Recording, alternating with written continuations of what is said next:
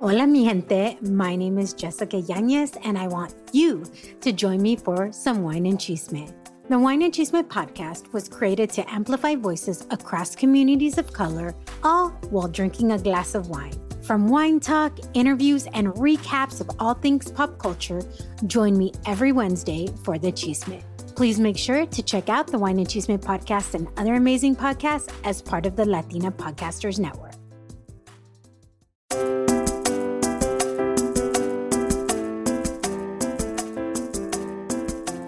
Hola, hola, mi gente. I'm Jessica Yanez, and this is the Wine and Chisme podcast, a podcast created to amplify voices and share the stories of people from BIPOC communities doing remarkable things, all while sipping on a glass of wine. So, welcome to your new Wednesday.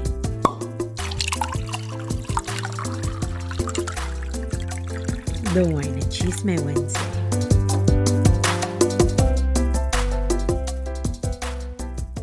So, mi gente, I'm very, very excited about today's guest. And I feel like when you hear her story, you're going to be just as excited. So, I have Michelle Barrionuevo Mazzini. Is that the Mazzini? Yes. Mazzini. uh, you know, for any other person that might be like, struggle with the first part, I struggle with the second part that's supposed to be like the easiest one. she is a creative jefa, candle maker, event planner, Jefa extraordinaire. Am I leaving anything out? no, girl, I got my Jefa earrings on today. You you nailed it. We good. All right. I am so excited because you are doing things, and we were just talking about it before I hit record, in regards to putting yourself in spaces that you probably never thought you would be in, spaces that I think culturally so many of us want to see representation in. We will get into all of that. I'm going to read your bio and I don't know if you are drinking wine or not, but I really need it. It has been a week. It's Friday, girl. It's, it's Friday. Friday. You, you I, go.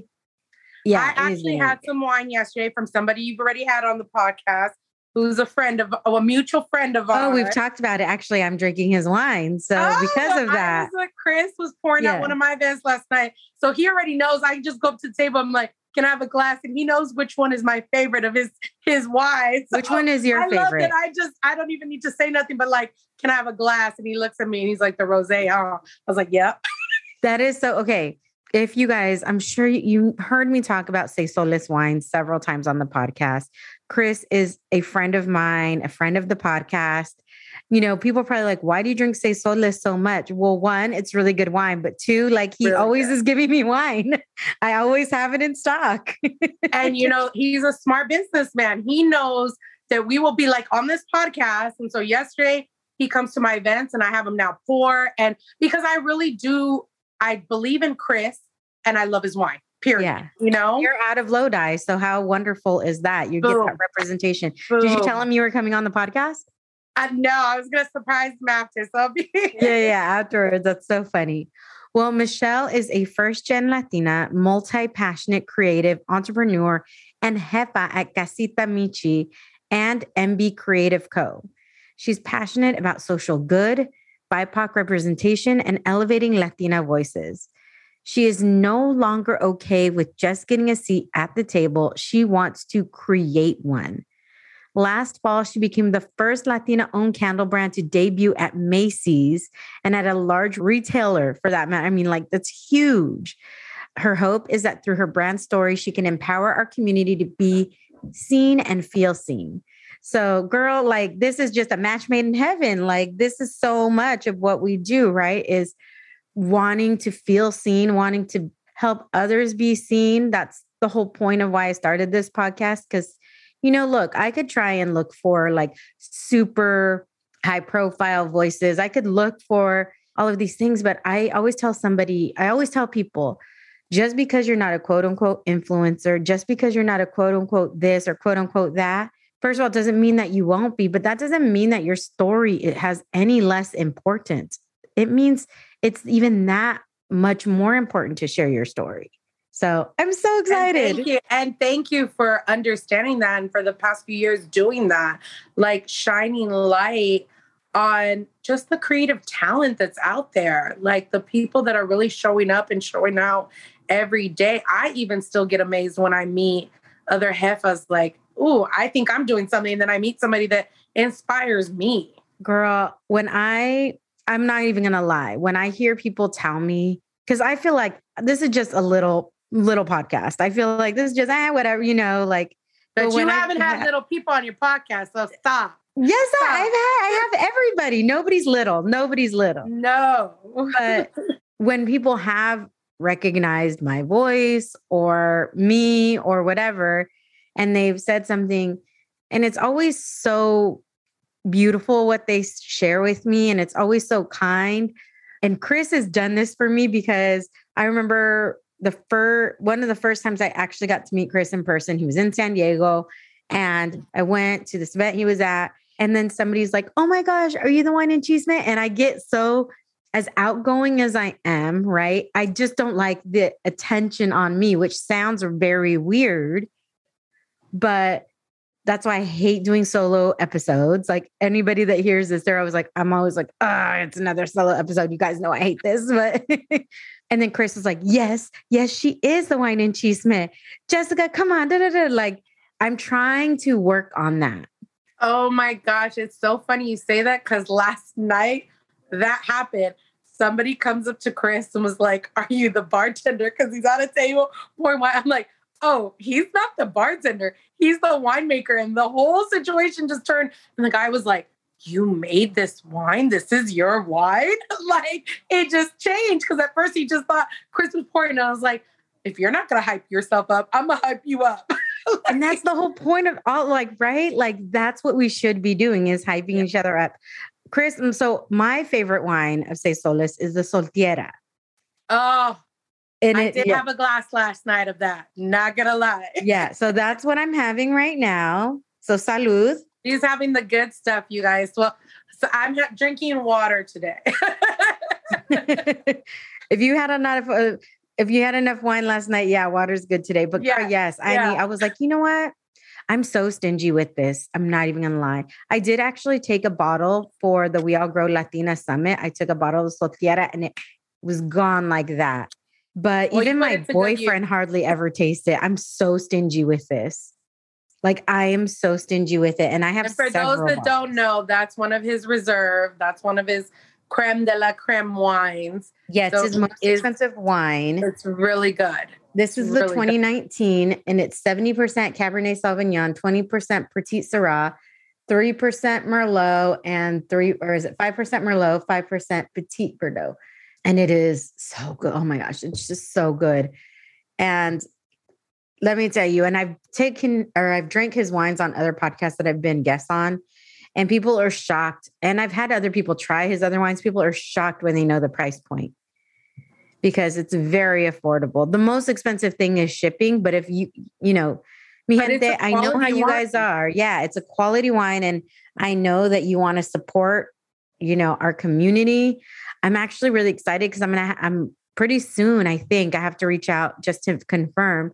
I'm going to have a black winemaker on, black owned wine on, and I haven't had somebody on here. So it's very important that across the board we support. There's enough room for all of us. Enough. Yes. Ah. So, well, let's get into it, girl. Because look, at we could just sit here just be like all well we can talk about wine. for about everything by itself yeah exactly exactly so tell me you are you we were talking you're from lodi you actually say you're south american um so yeah i'm actually born and raised in san francisco california i just moved to lodi last year so i'm a new i found out that the people from lodi call themselves Lodians, Lodians, oh. um, and a Lodian. lot of people. That when kind I of sounds like they're high all the time. They're Lodians. Every time I tell somebody I live in Lodi and I think they're not going to know what it is, even though it's like I call it the wine country of the Central Valley.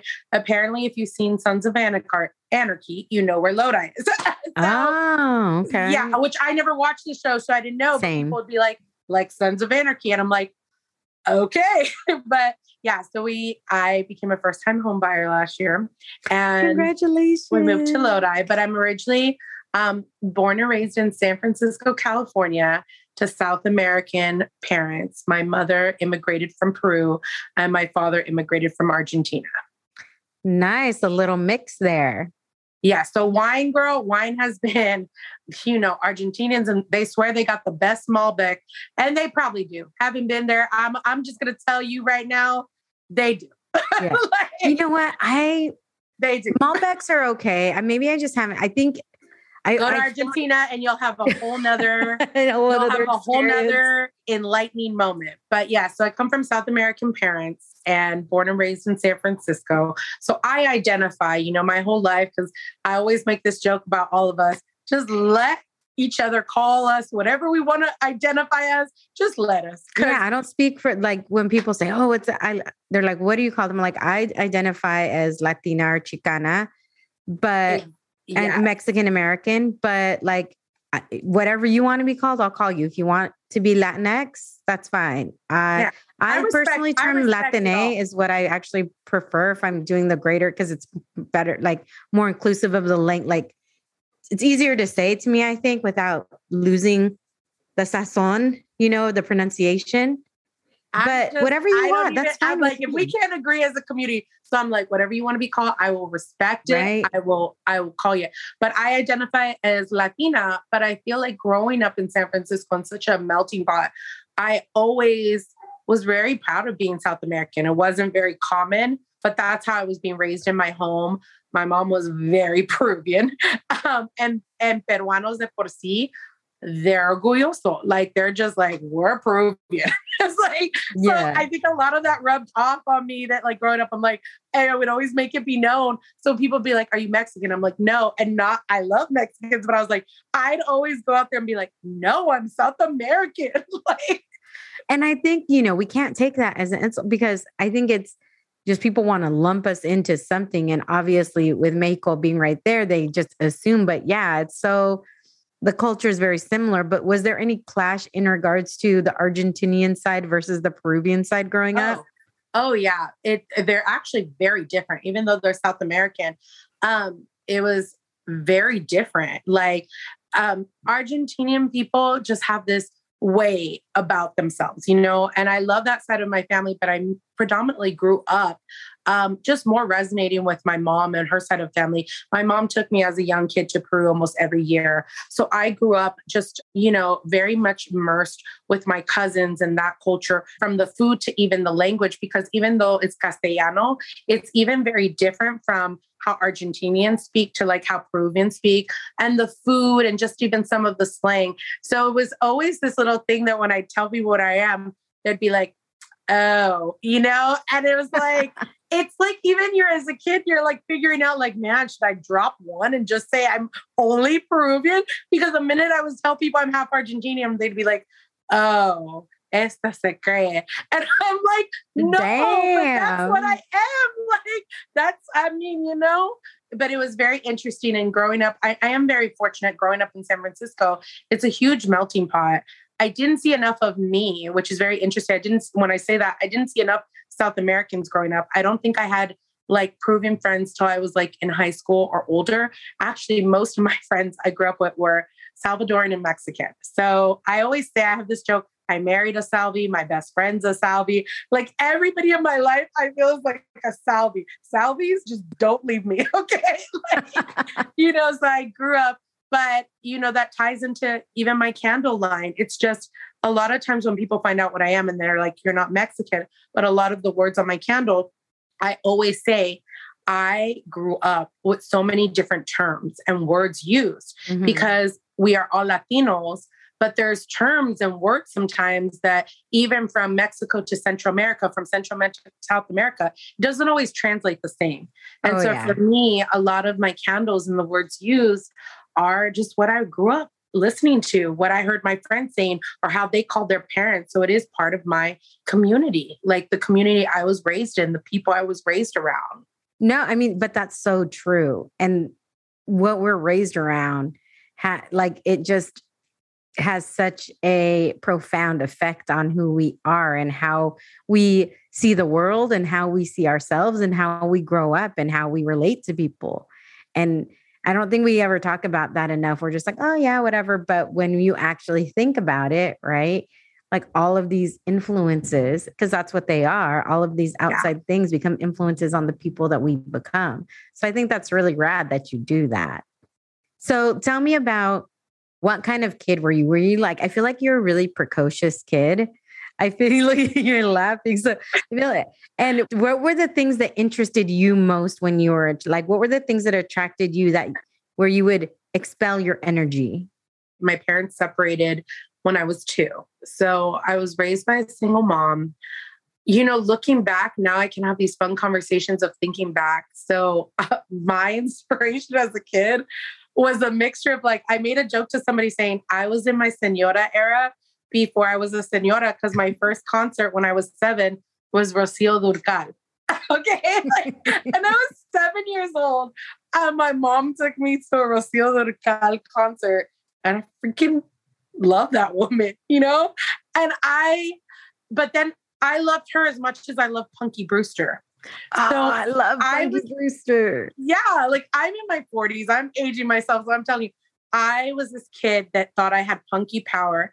And punky for me, if you grow up with certain people, she made me feel like I can do anything. Like I broke my ankle twice in the backyard trying to build a treehouse because I thought I had punky power. And this is like true story. Like my neighbors in the neighborhood that I grew up in will still tell that story. Like, yeah, she they've told it to my husband. They're like, yeah, she was literally legit trying to like get wood from places and like build a tree house because I thought I had and I broke my ankle twice, you know, and I'm like yelling in the backyard, mom, because it was an open communal backyard. It wasn't like everybody was like, you had an open backyard.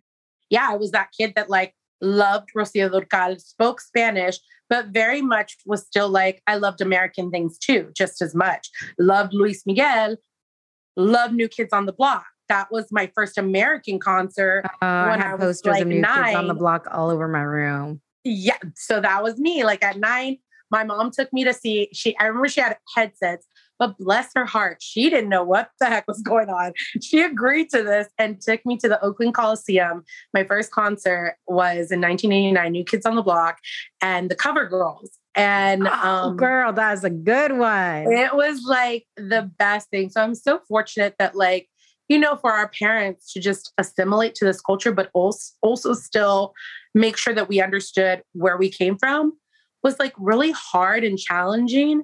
But that's one thing I'm so grateful that even though we maybe lived in a neighborhood which wasn't predominantly Latinos in San Francisco, like she wanted me to have all these things like good education, learn English, assimilate to the culture, but also know where I came from. So I really had that balance. And I was that kid that loved both. And I just was like, I went with it, you know. And my mom always said, you know, I lost her at a very young age but she said that she knew I was gonna be a jefa, like my own, like my own owner already from a young age, because she's like, you weren't trying to like have lemonade stands. She's like, at eight or nine, apparently, she said, I would make little menus and I was really good at making sandwiches. And I would go to the neighbors and ask if they wanted me to make them sandwiches for their lunch and that, that I could roll it up in foil and like make them a really gourmet sandwich. And that I even wrote like a menu and my name and I had named the business. Oh my god. And he says, You were like, you were like, screw the lemonade stand. I'm trying to make more than just like a dollar on a cup of lemonade. But I was like already that kid. I was already like, what can I do for money? oh my gosh. So I, you know, it's so funny is like I was in cheerleading and softball and stuff, and we always had to raise money because my parents couldn't always afford all of the things, right? And we had to sell decals. Like I remember selling decals. They were $5 for a freaking sticker. Right. And especially in being a kid, that's a lot of money. That's a lot for of a money. sticker. And I would knock on the doors.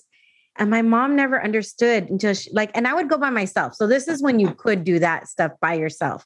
Yeah. Because there's absolutely no way. No way. that that would happen now, right? You're not gonna let your like eight year old, 10 year old mm-hmm. kid just walk oh. around the neighborhood collecting money basically, right? Having an envelope that has stickers and money in it. I would always end up selling. Not if you expect stickers. the money to come back. Right, no. right. and I should have known then that it was always my charming personality. No, but it was always like I would always talk my way into people. Like, no, and I'm like, are you sure you're supporting Pop Warner cheerleader? You make you da da da da da. And I just It was always talked my way into in things. Yeah. yeah, it was just in me. And surprise, surprise, I talk for a living. I do communications for a living, right? that whole that whole gift for gab, you don't realize when you're older. I think that when you're younger, when people say, "Oh, you have the gift for gab," it come sometimes can come off in a very condescending tone, and then when you're older, you're like, "No, you want to have the gift for gab because Absolutely. it'll help you in so many facets of your life, from business to personal relationships. Like it will." So when were you involved in any things at school that were like I was very no. So I wasn't um it's crazy cuz now as an adult I love watching sports. I didn't play sports till high school. I was raised very religious. I was raised Jehovah's Witness. I share that cuz I think you know when people understand that it's not a bad thing I love. It. But you know when you kid, it's all I knew. It's all yeah, when you know that, you know, like, oh, okay, they were limited in the there things was, that I was did. limited. Yeah, yeah, I was limited the things that I could participate in. But it doesn't mean I, I, I just want to say this. I had a very positive childhood. And it's crazy when you become older and my older, I was the baby when my brother shares like, did you know we were on this, this, and this? I was like, no, mom made it seem your parents, our parents immigrate here Mm-hmm. And they do so much that sometimes there's blinders on and you don't realize like you were poor because you didn't feel poor. And I didn't know those things, you know, until I became an adult because my mom made sure that she just gave me so much love. And even being raised in a strict religion, I don't feel like I was gypped from stuff. Yes, I didn't celebrate holidays, you know, so growing up and learning how to celebrate holidays has been very interesting. Like, I didn't celebrate holidays as a kid. I didn't participate in a lot of external stuff for school, you know, because I went to school and came home. So a lot of the external things I did was either with church friends or once I got home. It really was until high school that, you know, I got to play volleyball and you you start having a self-discovery of kind of like who you are and like drawing and being creative. I did really love to draw, you know, and things like that. You start really like, oh, like this is what I like to do, you know? Yeah. Because I think that before high school, I was just kind of like going at a pace that I was told, this is what you do, this is what you do next, this is what you go to next, you know? Yeah. But my mom still, I think my mom still, I want to say different than, than, you know, maybe other people that were raised in the truth, as we call it, my mom still fostered a lot of what I enjoyed. And I appreciate that. I always had a love of music. I mm-hmm. love music till this day. And my mom, that was one thing, there was always music playing in our home that I think brought a lot of like joy and happiness. I remember, you know, Sunday cleaning with my mom, there was always cumbias and salsa and something playing that I grew up with like knowing all these artists is already like at 14 you know i could name like so many latino artists because i grew up listening to their music. Yeah. I love when i hear that because i've heard that a lot where i didn't know i was poor when we were younger right? My family were very middle class. There's definitely times of hardship but i recognize that like as i didn't know as a kid what we were right you know, so there's been so many times where I've heard like, I didn't know we were poor because we had everything we needed. And we, I was very loved. And, you know, I think that there's a lot of parents, not all parents, but there's a lot of families. I don't want to just say parents because it can include grandparents and tias and tios and all of these other alter, you know, alternative ways that become creative in regards to the things that you do.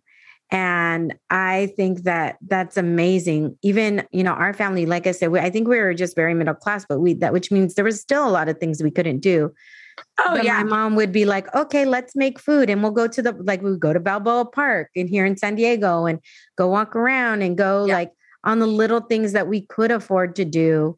And my mom because when you think lunch. about it, middle class back then was still like you still had to cut corners to make mm-hmm. sure that the money would stretch, you know? Yeah. Yeah. it's crazy that you say that because, again, I always thought I was middle class. I, I think we got there eventually, but I didn't know again that, like, I think my mom, I would say, but keeping up apariencias like raised me thinking I was yeah. middle class. But then it was the stuff behind the scenes that she was doing all these things, working all these jobs, you know. Well, especially if you're the youngest, you're the yeah. least likely to see all of yeah. that. Yeah. Wine break. Time to refill that glass and come back for more. Wine and Chisme. Chances are you aren't sharing an epic dinner with your friends right now, but you could be. Just book a seat at a private dining event with your Chase Sapphire Reserve card. Then get to it. A multi course menu, insane flavors, a wine pairing. Ooh, is that crispy duck? Experience more unforgettable dinners with private dining events from Sapphire Reserve. Chase, make more of what's yours. Learn more at chase.com slash sapphire reserve. Cards issued by JPMorgan Chase Bank and a member FDIC, subject to credit approval. Terms apply.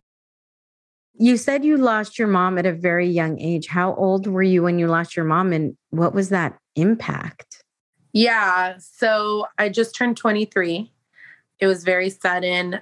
My mom was diagnosed with stage 4 cancer in 2003. My mom was honestly my best friend. Like it's crazy you look back and it's like I fought and bickered with my mom. I put her through a lot in my teenage years when I rebelled as we all um, do. we did. I really did, you know.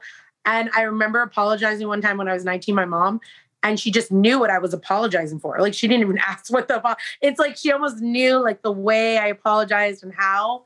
And so I had put her through so much and all she wanted was just you know she loved us unconditionally she loved me and my brothers unconditionally you know and so um, it was very hard on me um, i have a 25 year old daughter right so like i think about that now a lot i think about if my daughter at my age who we still help and support she's trying adult she lives on her own were to lose me I know what that would feel like because at that age, I still had a lot of questions. I was already a mom.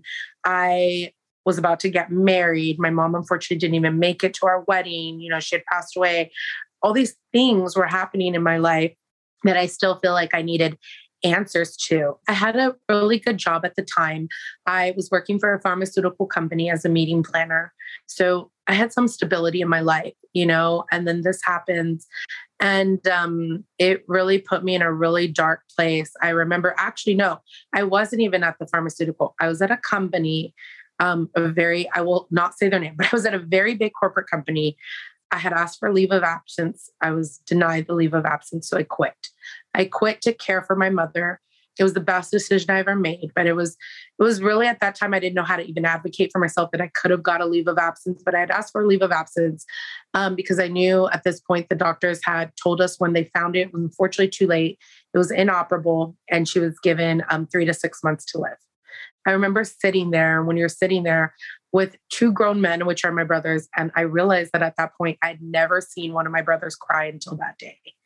And um, I'd never seen my middle brother cry until that day, you know? And so um, it's really hard. I think as women, you know, we are okay being emotional, we are okay sharing emotions. But for men, it's a bit different. And so it did start a really kind of, I thank my mother a lot I, I'm so grateful. A lot of people don't ask this. I would not be where I'm at today. I would actually have not have these two businesses. My mother's death was the reason that I started my first business. So I had quit my corporate job and I had found another job in their interim that was willing to work for me at this pharmaceutical company. And they understood and they're like, we'll take you on as a contractor, contract to temp and you take the time that you need. And then when you're ready to come on full board. So I was so grateful because I needed the income, but I literally cared for my mother every day for three months, 24 hours. I had no life. And I don't regret that. You know, as Latinos, we don't um, we don't put our parents in homes. it's not what we do. No. you know, and we don't even put our parents in hospice. That's not what we do. So I cared for my mother till the very end or even our brothers or our sisters or you it's know? just not you know and and to each their own but it's just not what we do and i and i don't regret it you know?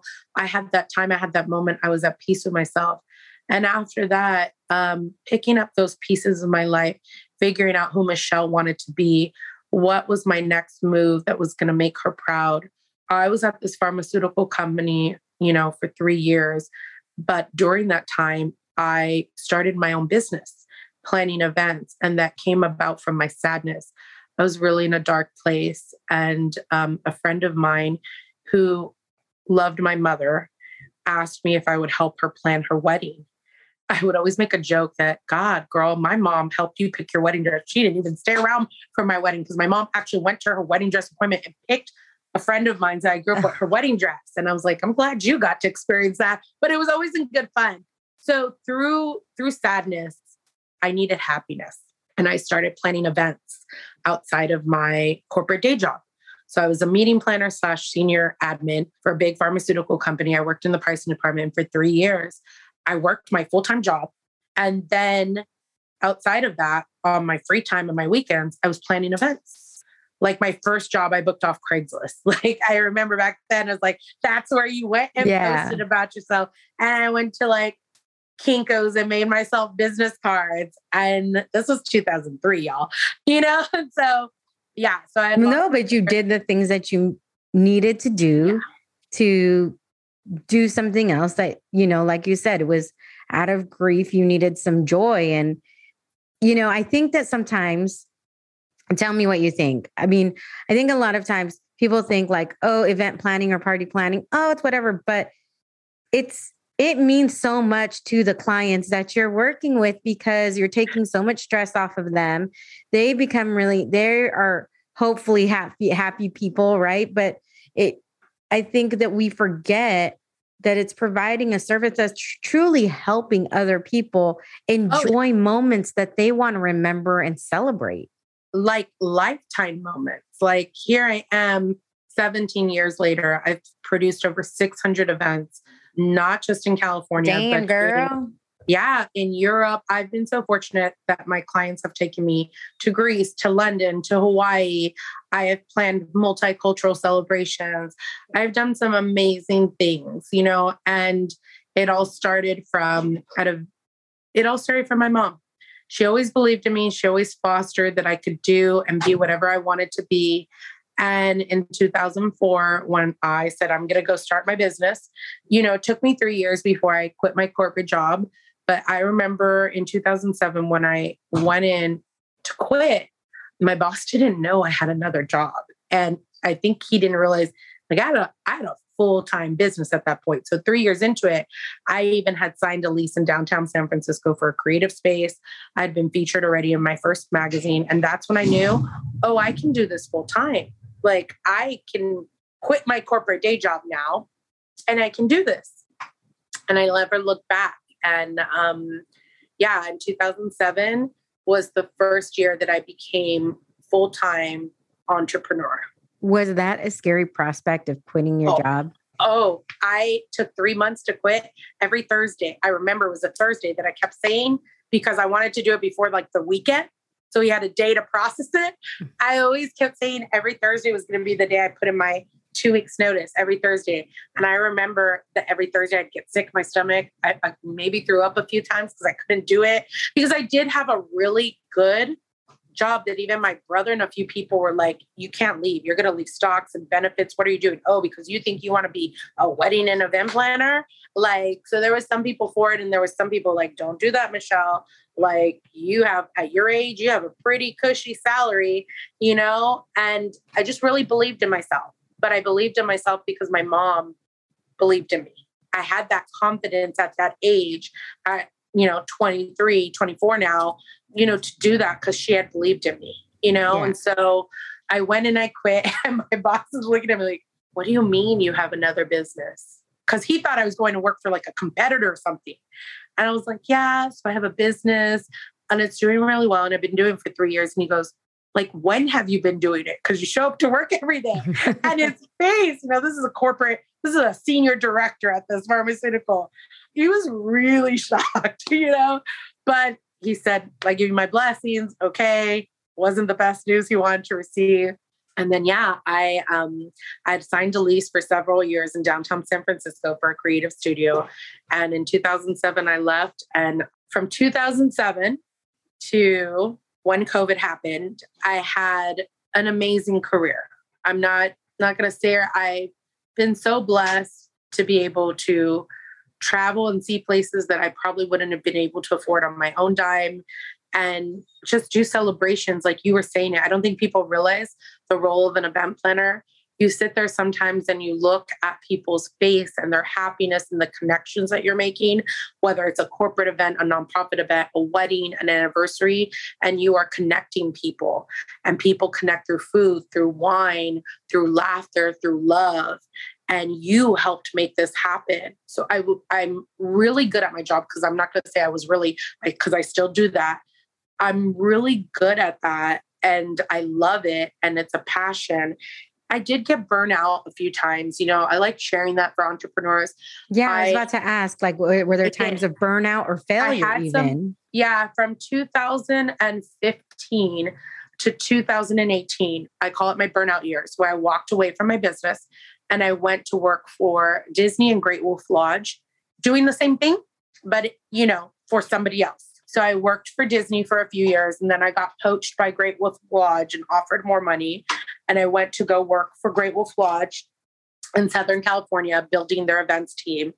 And then um, in 2019, I was just really like, hotel life is very like you live at the hotel. And I felt like I was living at this hotel and like, I'm like, why did I abandon like what I was doing? And like, I realized like I was not, which we all grow focused on this. I was not saying no to say yes to me. I was not doing that anymore. And I needed to start doing that. I needed to start saying no to things to say more yes to me. And that was the moment that I said no. I remember I walked in and they did not, they didn't want me to quit either. So the first time I tried to get quit, girl, like your shirt says, always chingona, sometimes cabrona. never, but pendeja. never your pendeja. um, so I did stay the first time. My, my boss, she was good. She's good. I'll tell you that much.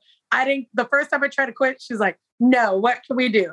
But then the second time when I realized, you know, I'm living here and I could be doing this for myself. I could be working for myself. If I'm going to spend this much out, this many hours working for the man, I might as well be doing that. I need to get back to my true passion, which is mm-hmm. planning events for myself. So I quit in June of 2019. And then I was like, I don't know what it was, but within a month, I was booked again, just under my own, because I always kept my business. I always renewed my license, paid for my insurance. Like I never closed doors. I just had kind of like put stuff on the back burner and was saying no to like doing events for other people. And from June to December, I had the bounce back was like, it was like I never left. It was like I had never missed a step. And people are like, yeah, yeah, because it's all at this point word of mouth and people know who I am. And so going into 2020, I was like, I'm going to kill it. I'm going to have the best year ever. Everybody Boom. said that. I was like, yes. I'm like, I'm coming off of 2019. Like, nobody can stop me. I'm just like, thinking it's going to be amazing. I'll Nobody could have- stop you. Only one thing could stop you. we learned January 2020, I even interviewed for a position to go on tour as a tour coordinator for Ricardo Arjona. And the way I got that job offer was the person that was going to take Ricardo on tour. I can say all this now. He had hired me to plan his son's wedding. And he used to be Marco Antonio Solis's manager from Los Bukis. So oh, this, wow. I wasn't planning baby events anymore. My events have also been featured in Hola magazine. And like I was planning events for, you know, good. Ladies people. and gentlemen, we have big time on the podcast today. I didn't realize how big time. You know, I'm just me, girl. But you know, I, but I love I'm not it. humble. No, here's the thing. I'm not humble anymore because I used to I used to gatekeep all this stuff and people didn't know this about me. And then my friends would always be you like, "You teach me how to be like that." you be downplaying stuff. And I was like, I'm not, no more downplaying no more. So I was featured in Hola magazine in 2019, you know, and so Marco Antonio Solis's former manager, great guy. I did his son's wedding and he married another Latina celebrity that comes from a very Diego Verdaguer's daughter and Amanda Miguel's daughter married this gentleman. So I did their wedding. And so he saw me running this whole show and he pulled me aside. He goes, You know, after, I want to talk to you. And people always say that, but he followed through. And he invited me to Pasadena in January to meet with him. And I didn't know what it was about. And that's what he does. You know, he takes big artists to tours, you know, Daddy Yankee, Ricardo, all that. And he said, You ever consider being a tour coordinator? I'm like, no, but it has the word coordinator and I know how to do that. you know? and he goes, Oh, yeah, you do. You know, and so it was a very casual kind of interview. It's almost like I knew I had the job. He was like, you know, you come up with a salary of what you think you're worth. I think you'd be really good at it. This is what I need it. And he was even gracious. He's like, you don't even need to give up your business. Like, you can be my employee, you can do this, and you can still take on a limited amount of events under your your brand, you know? Because once the tour ends, you know, I don't know when the next gig is. So he's yeah. like, I don't want you to give up your business. So and so and so. I was all stoked. January 2020, I'm like, I literally, I was like figuring out, like, okay, this is an 18 month tour. I have a son. I'm going to figure this out. You know, I was telling my husband, we're going to figure this out. And he's like, I'll support you. Just go do whatever you need to do. If you're gone for four to six weeks at a time, like do what like this opportunity, we don't know when it's going to happen again. And freaking COVID happens. And if I thought I was in a dark place before, that was a dark place. I'm a creative. This is all I've known how to do. And everything last- that you do involves people getting together, people gathering. I mean, like literally, there would you can't do this via Zoom. What you were doing? No. You know how other people could like work from home? Yeah.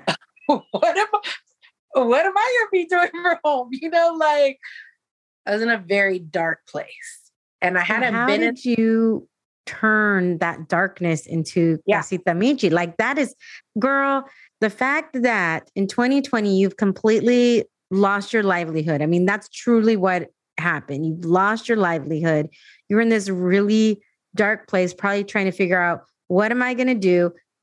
I had this con- the conversation of who am I because I'm always around people, oh right? Oh my god, who that was me. Who am I? like, yeah, the who am I? because I'm like, this is all I know how to do. Even when I do it as a freelancer for other big companies, this is like, and it's crazy. That's when you realize your friends start really hyping you up. Like, that's not all you know how to do, Michelle. Mm-hmm. Like, this is, let's like, no, let's figure this out. And so, um, it was Mother's Day, oh, maybe a few weeks before Mother's Day, 2020. And I'm sitting at a table with my husband's cousin, and she's like, you're very crafty. And she could tell my creative energy was at a very low. You know, I didn't have anything to pour myself into. Um, I should I should probably share that at the time I was actually separated from my husband, who I've been with for 18 years. So we were actually not even living together. Um, we mind if I ask, does that was that prior to prior to, prior to okay. COVID?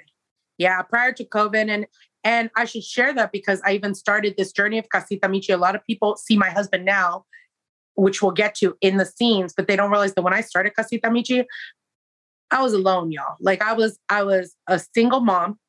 I was co-parenting with an amazing person. Okay, we were, we had figured that out, but we had already decided to call it after, you know, we we've gone through so much.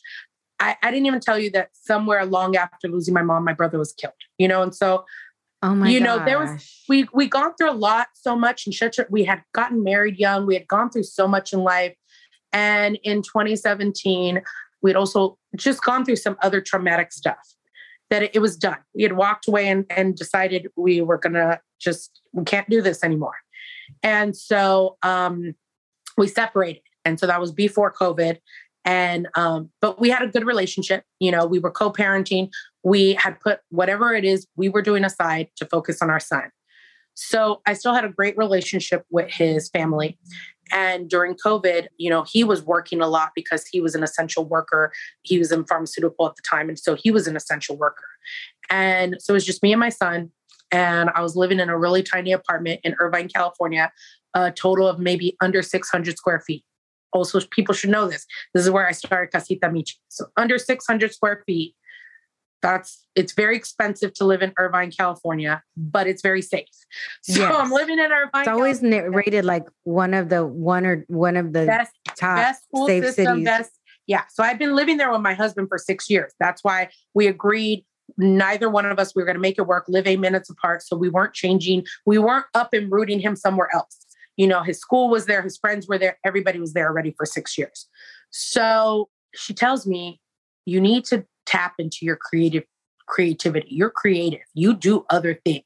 You're just not, you're clouded right now.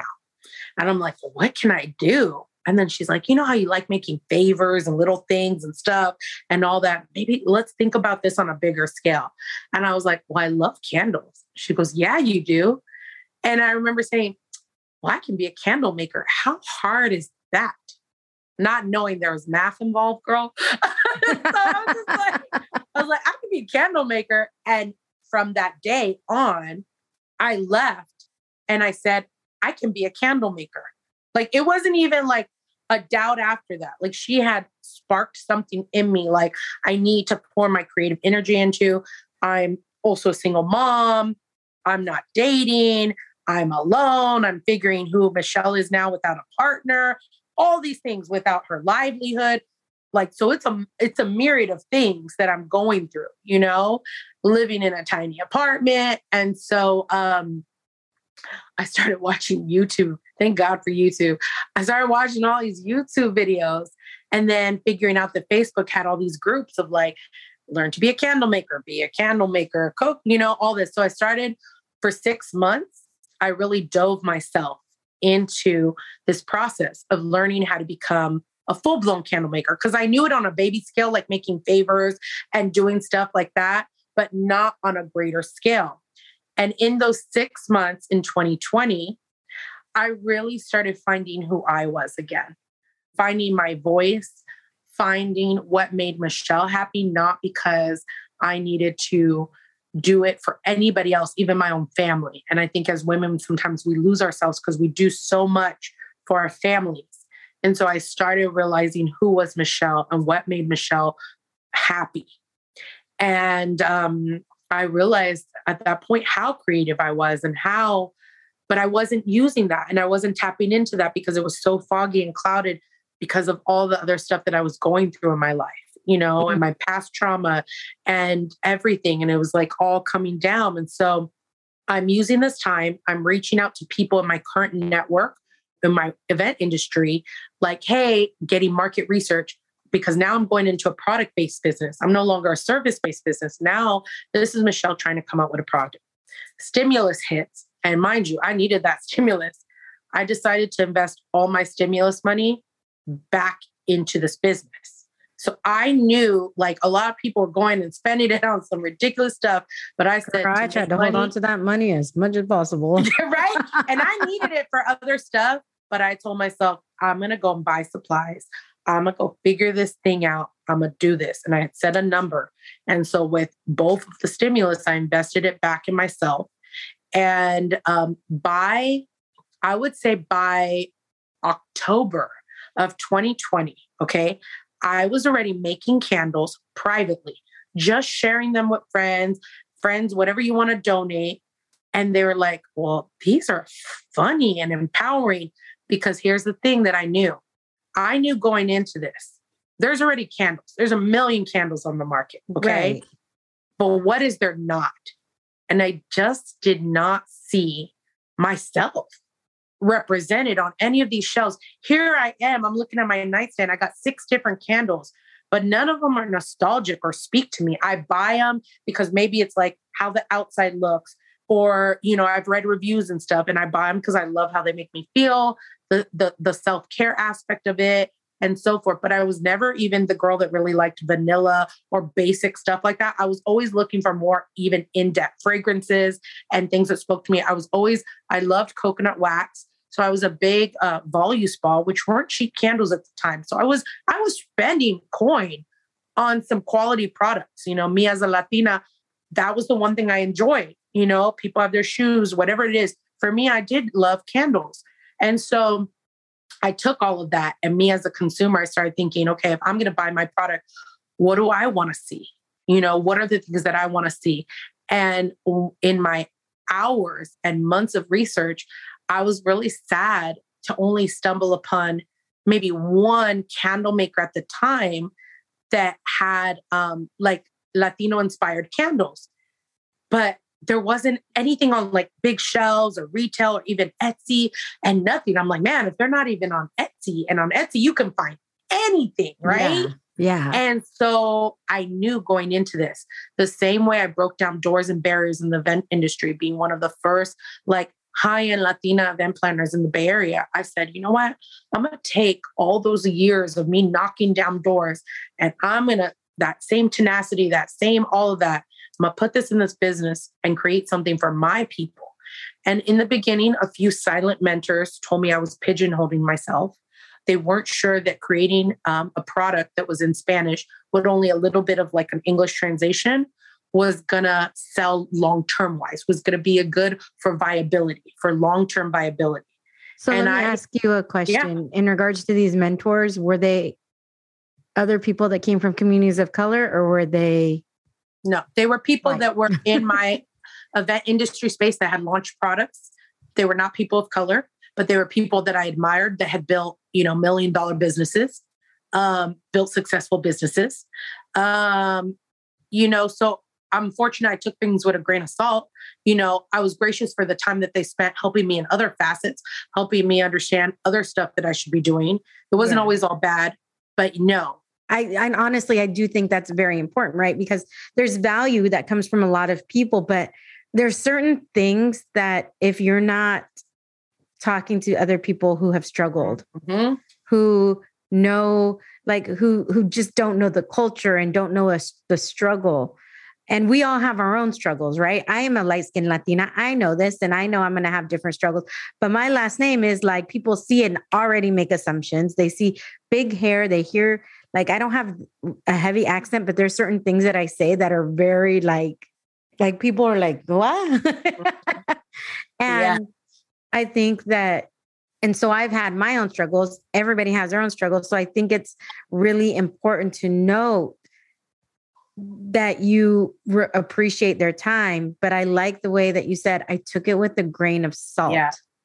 Yes. Because there's always in any conversations, even con tu comadre, with your friends, if you are asking for advice, because I always say, if you're asking for solicited advice, you're going to take it, but always take it with a grain of salt. There's going to be good. There's going to be a mixed bag. And even from some of my my friends that are people of color, they were like, I don't know, girl, you know. And then some were like, Oh, I see this. Like my sister in law, who is, you know, multicultural. She was like, she was like, and today she brought it up again. I saw her. She was like, Remember I told you? She's like, Remember I told you? She goes, Latinos. she goes, Latinos in a good way are the most narcissistic people. We see stuff in Spanish with our name or something on it. We're gonna go buy it. She's like, we're gonna go buy it, you know? And so But it's, it's so true. true. It's so true, right? Girl, you know how many things that I've bought that I'm like, oh my gosh, I see this. Oh my god, like, yes, no, that's so true. Because yes. we want to represent, we're like here, we want to represent. We want to make sure we show up. It's like, you know, from me, this is me all the time. I got my crown, I got my earrings, I'll get my hoops. Like, this has been me since I was 13, you know? And so, Girl, same. Yeah. So I took some of this with a grain of salt. And I remember telling somebody if the only people that buy my product are my people, that's okay. Because there's buying power in my community. But I don't think that's going to be the case. I said, I don't think that's going to be the case. My my line, yes, is celebrating my cultura, but it's for everyone to enjoy. You can be an ally, you can be a supporter, you can just understand the humor and the empowering message, and it's for everyone. So I officially launched on November 6th. And November 6th is That's my nephew's day. birthday. Well, that's the day. It's a good day now. It's the day that I lost my brother 12 years ago. Wow. And I chose everything for me has a meaning. I do things always with a purpose and intention. I purposely chose that day because I didn't want to be sad anymore. The same way how I didn't want to be sad when my mom passed away, I did not want to be sad on November 6th thinking about my brother who got killed, you know, before his 40s. I wanted to turn it into a positive day that he would be proud of because he was always proud of me, my big brother. And so um, I launched on November 6th. And the love and the support and the response that I received was not like anything. If you would prepared me, I probably still wouldn't have. It was not like, and it's because now I look back, there wasn't anything like that in the marketplace. Let me so read to, some of the um some of the names that you have. And I was laughing at this. So you're right.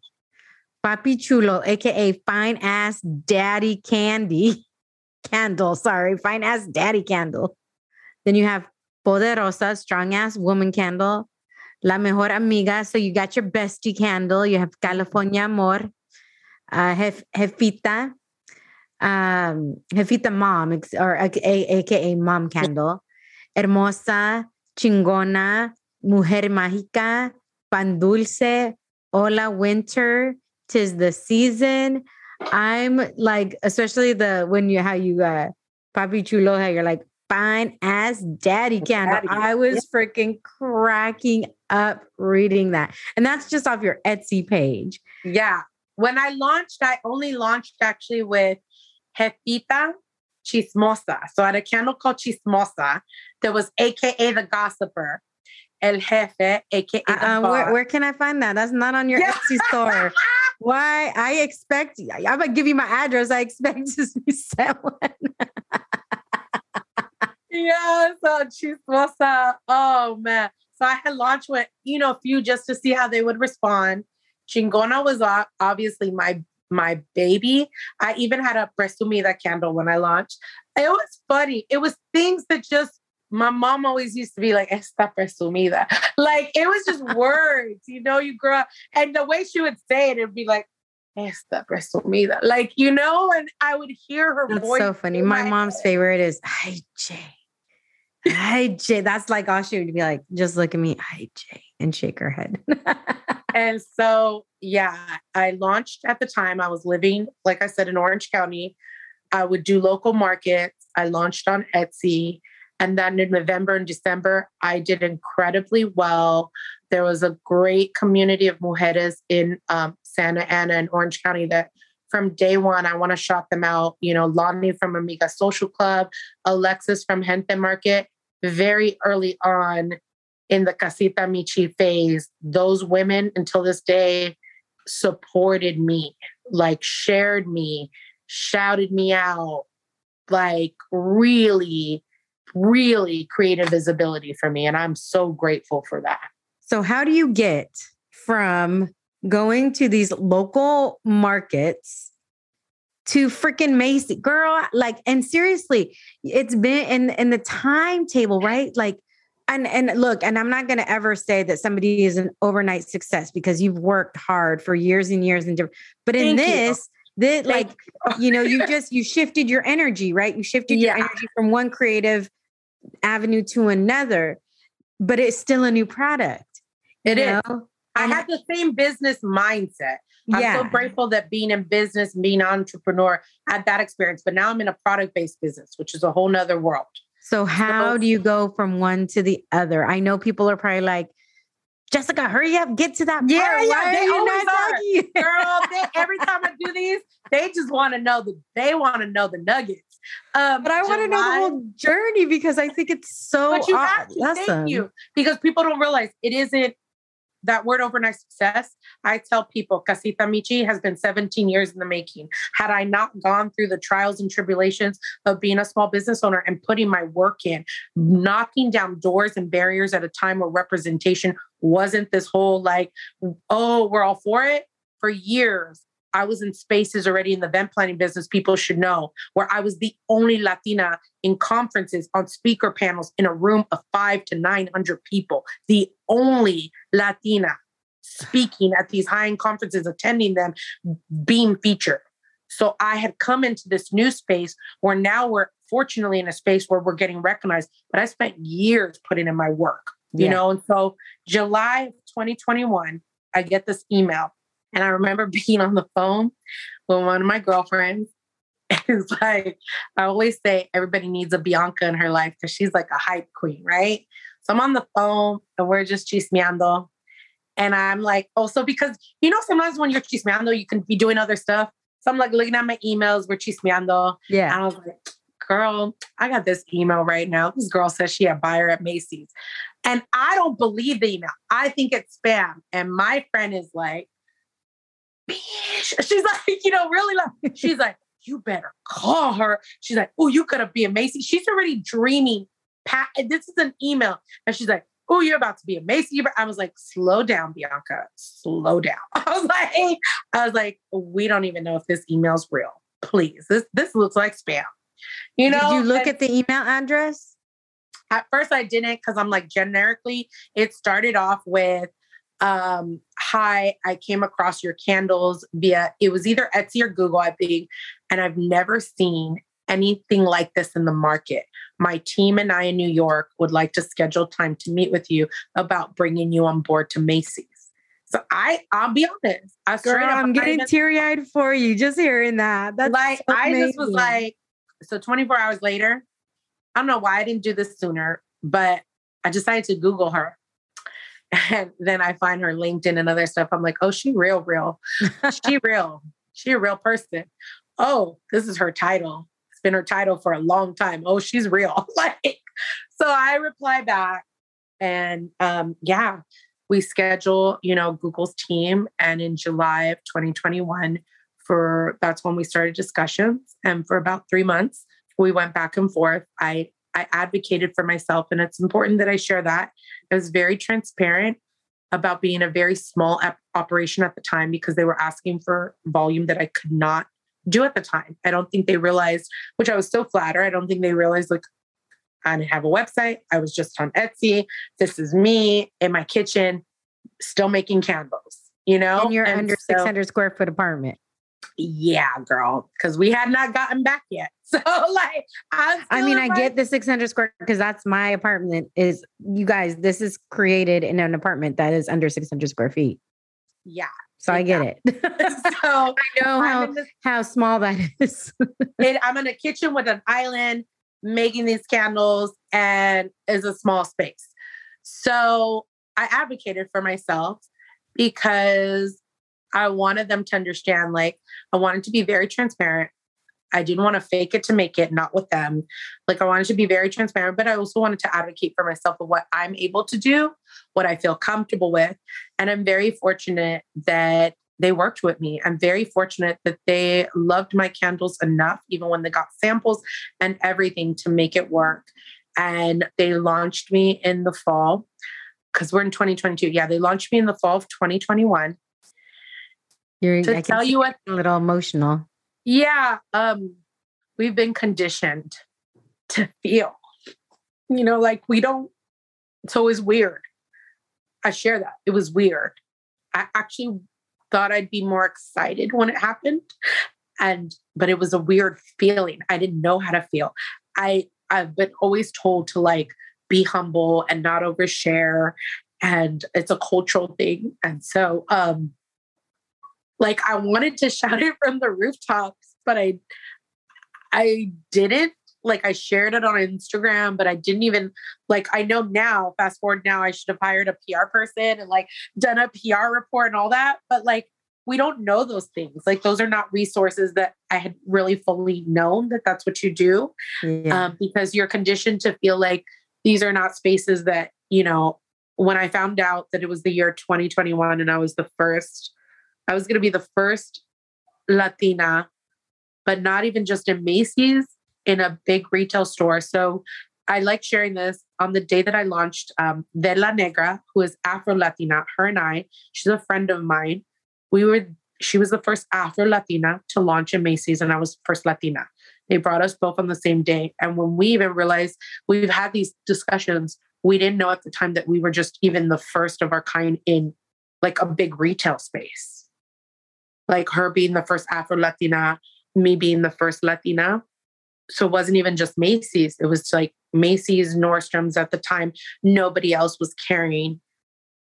And so um yeah, it's it's exciting, but it comes also with a very um a very heavy toll because now you are the token that's the reality you are the first and while it's great it's also sad sometimes when you think about it that it is the year 2021 you put things in perspective and you're so grateful but Mhm. now you feel like you don't want to squander that opportunity you want to do something with it at least for me I start thinking of like, how can this become the norm? Because this is what I tell people.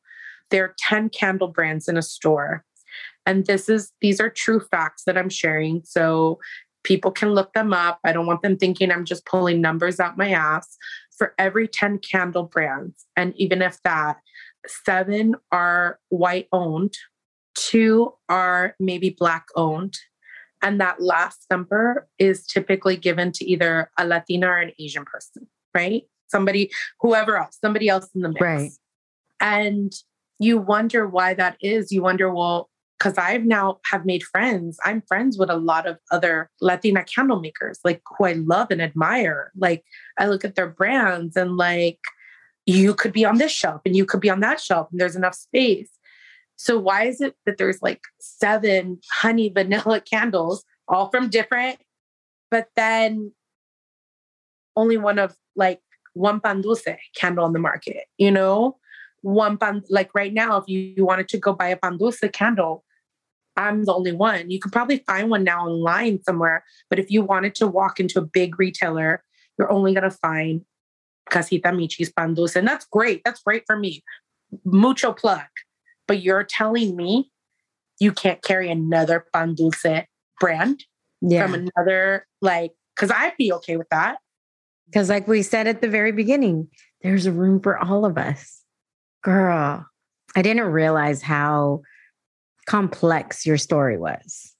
I first of all want to say thank you so much for sharing that because it is like you have been through the ringer let me ask you, and I, and I actually have several questions that have like popped through my head, right? Hey, every once in a while we have an extra long episode and it's this is worth it. I'm not gonna lie, this is worth it. Talking to you, hearing your story. After your mom and your brother passed, how did the first question I have, because I think that probably has to do with everything, right? How did the relationship change between you and your other brother?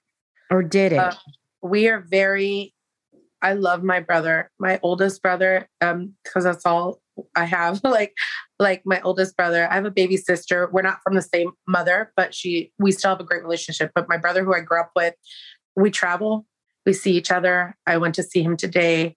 He's my biggest role model. He's the only consistent male figure ever in my life in terms of like a figure, you know, a role model. Mm-hmm. I admire him so much. He has he single-handedly aside from me now learning it, has helped me understand what generational wealth is and creating more. And I have so much respect and love for him. And I know that in his own way, um, he's very proud of me. He throws in little jabs here and there. But when he calls me and tells me, um, can you bring me a, a, a new candle for the house? Like it's his way of saying he likes my candles. Yeah. Yeah. well, duh, right? So um, I love that. No, that's so yeah. sweet. And sometimes people, yeah, they don't always are not the most upfront, right, in regards to it. The other question I have is I know that um, on the guest form you were talking about, you know, making space and making. Now, I love that kind of. There's been a, a theme throughout your story in regard to advocating for yourself.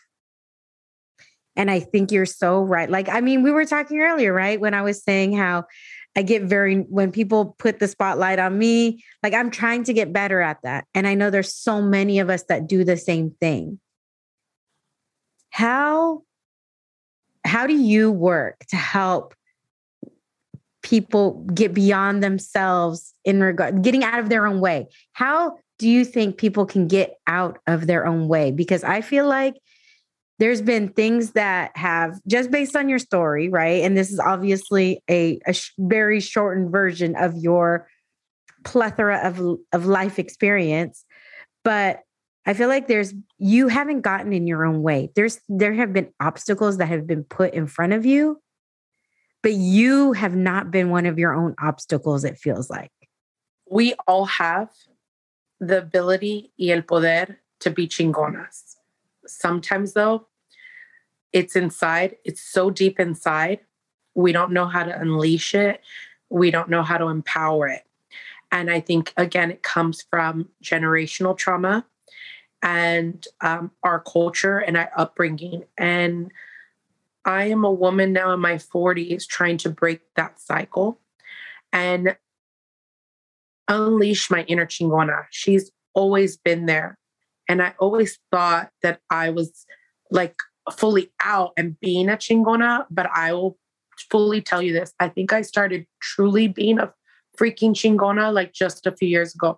I think, and not to discredit myself, I think I've always been a badass and great, but understanding what that means and really putting yourself first and advocating for yourself in all facets relationships, personal relationships, marriages, business, friendships, understanding your boundaries, but also willing to accept what you're able to give and what you're not able to give um, is very important because all of those tie in.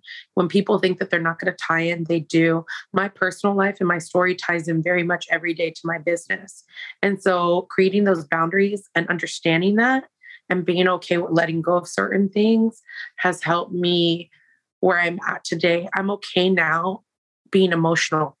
I used to not cry before in front of people because I was told, you know, you're not supposed to cry, you know, like don't show your weakness it was one of those things like, gosh, I wish, I wish like older me could say, it's okay. You can be a chingona and still show weakness and still be emotional. So I'm teaching my kids that now that it's okay to have emotions. It's okay to feel whatever it is you're feeling. It's okay to tell somebody, can I just be alone? I need space.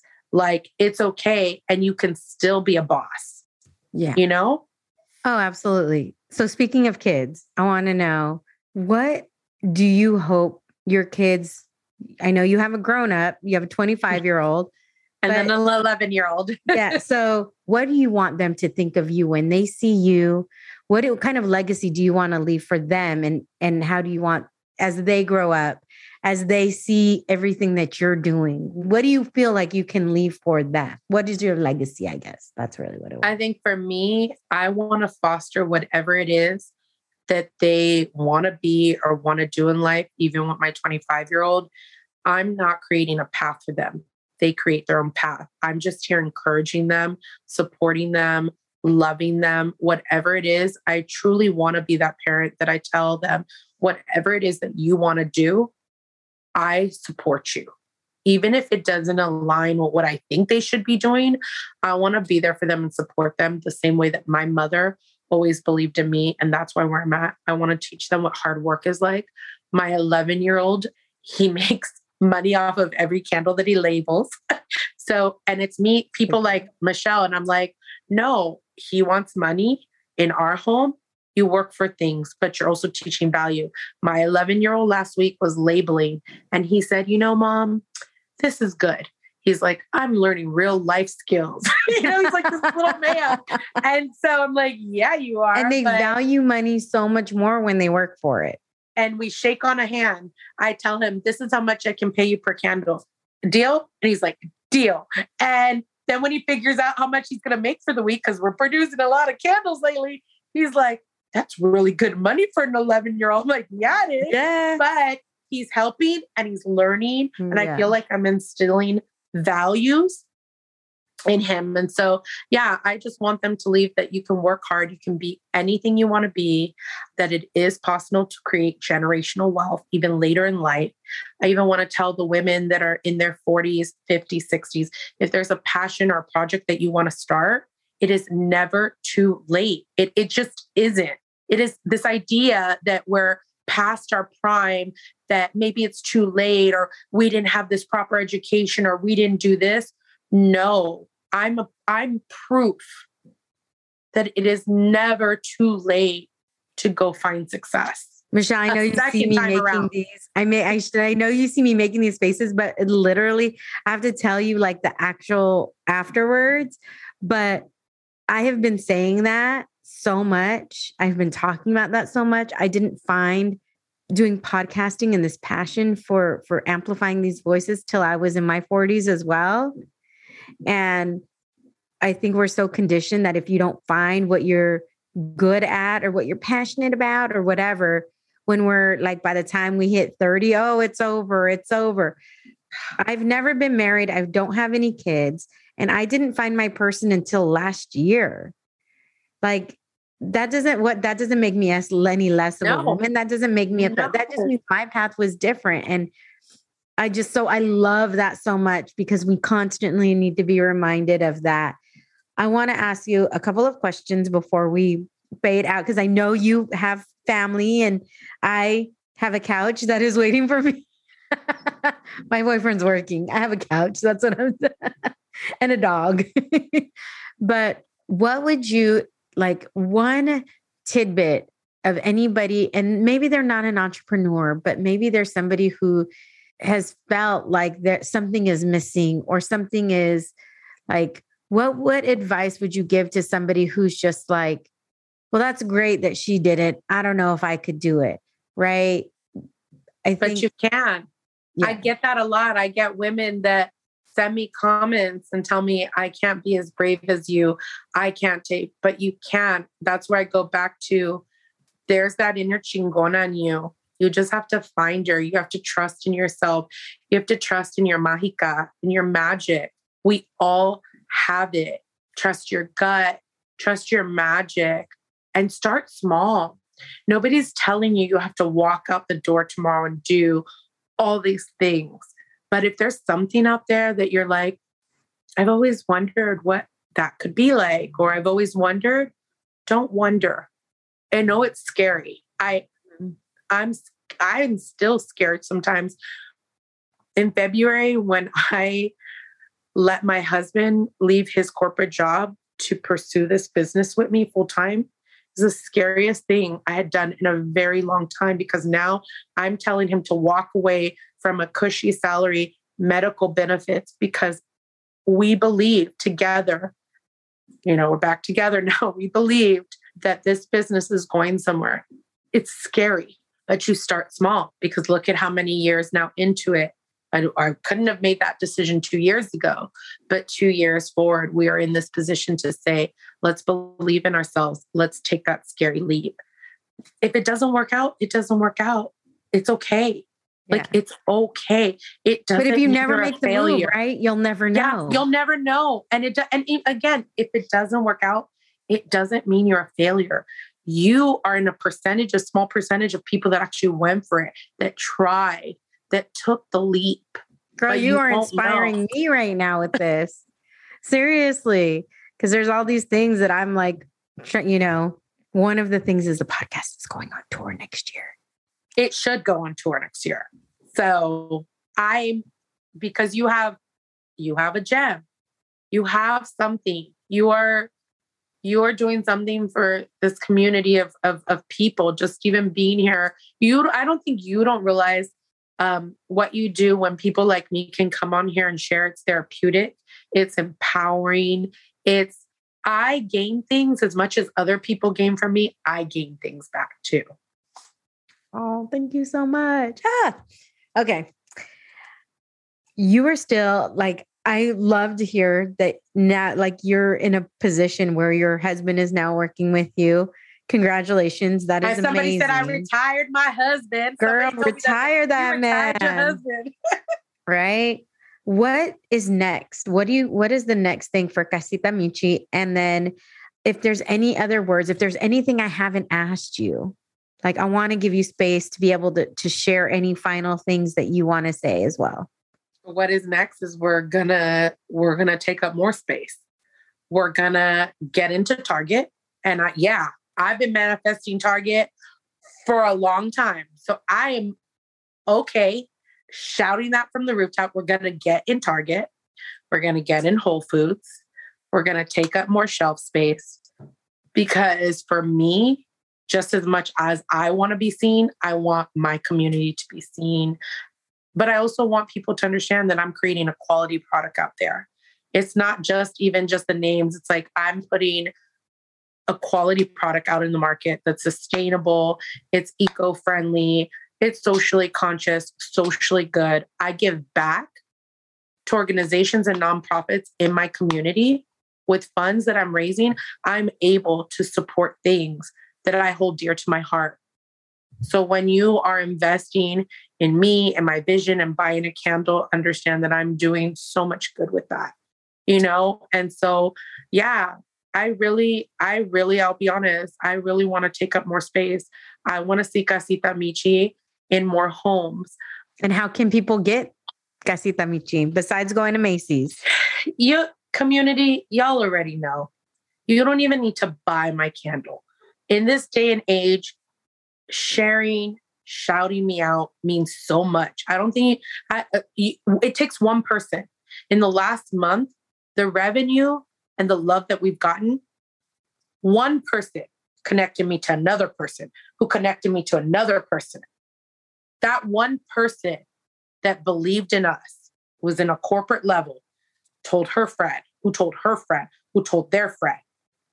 Y'all don't even know what that does to us, to like a small business like ours who does who wants to drop the small and just be an empire. Okay. Yeah. business. We're gonna make it happen, girl. We're gonna make it happen. So if you got, well, first of all, Michelle, again, thank you so much for sharing your story with me. I am like, I want to sit here and be all chismosa with you for like another hour, but trying to respect everybody's time. I guess. I'm just so grateful. I'm just, I'm grateful for you creating this platform, not just for me, but for so many. I've tuned into a few, I've listened to a few, I've taken notes, I felt inspired. So just thank you.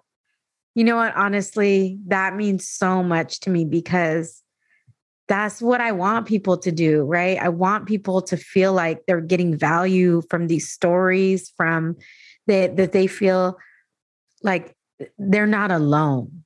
And and that's what this has become as a community and that makes me so unbelievably happy. So thank you so much. Mi gente, let's help Michelle make Casita Michi an empire, not just a small business.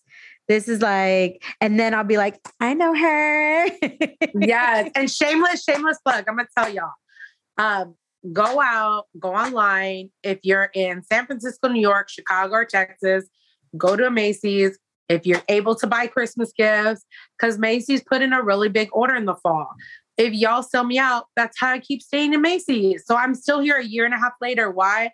because y'all showed up and showed out. So I'm gonna keep saying, do what you guys do best. Spend your money. Absolutely. I was like, buy spend that money. Uh, support uh, yeah. your people. Um, thank you so much, mi gente. And I hope you guys got, I know you got value from this. And reach out to Michelle on Instagram, on go to Etsy, TikTok, get her calendars, TikTok, do all, all the things. Everything will be, uh, all of the links will be in the show notes as well. So until next time, mi gente. Thank you for listening to this episode of the Wine and Cheese Chisme podcast. For more information on today's guest, please see the show notes for links to websites and social media channels. You can check out all things wine and chisme on our website, thewineandchismepodcast.com. There, you will find the names of wines I drink each episode, as well as additional information on me, the podcast, and you can even apply to be a guest straight from there. You can also find us on social media at The Wine and Chisme on Instagram and at The Wine and Chisme Podcast. Remember, if you want to hear more Wine and Chisme, please subscribe, rate, and review. Five star ratings are appreciated, and those positive reviews are appreciated even more. Until next time, saludos.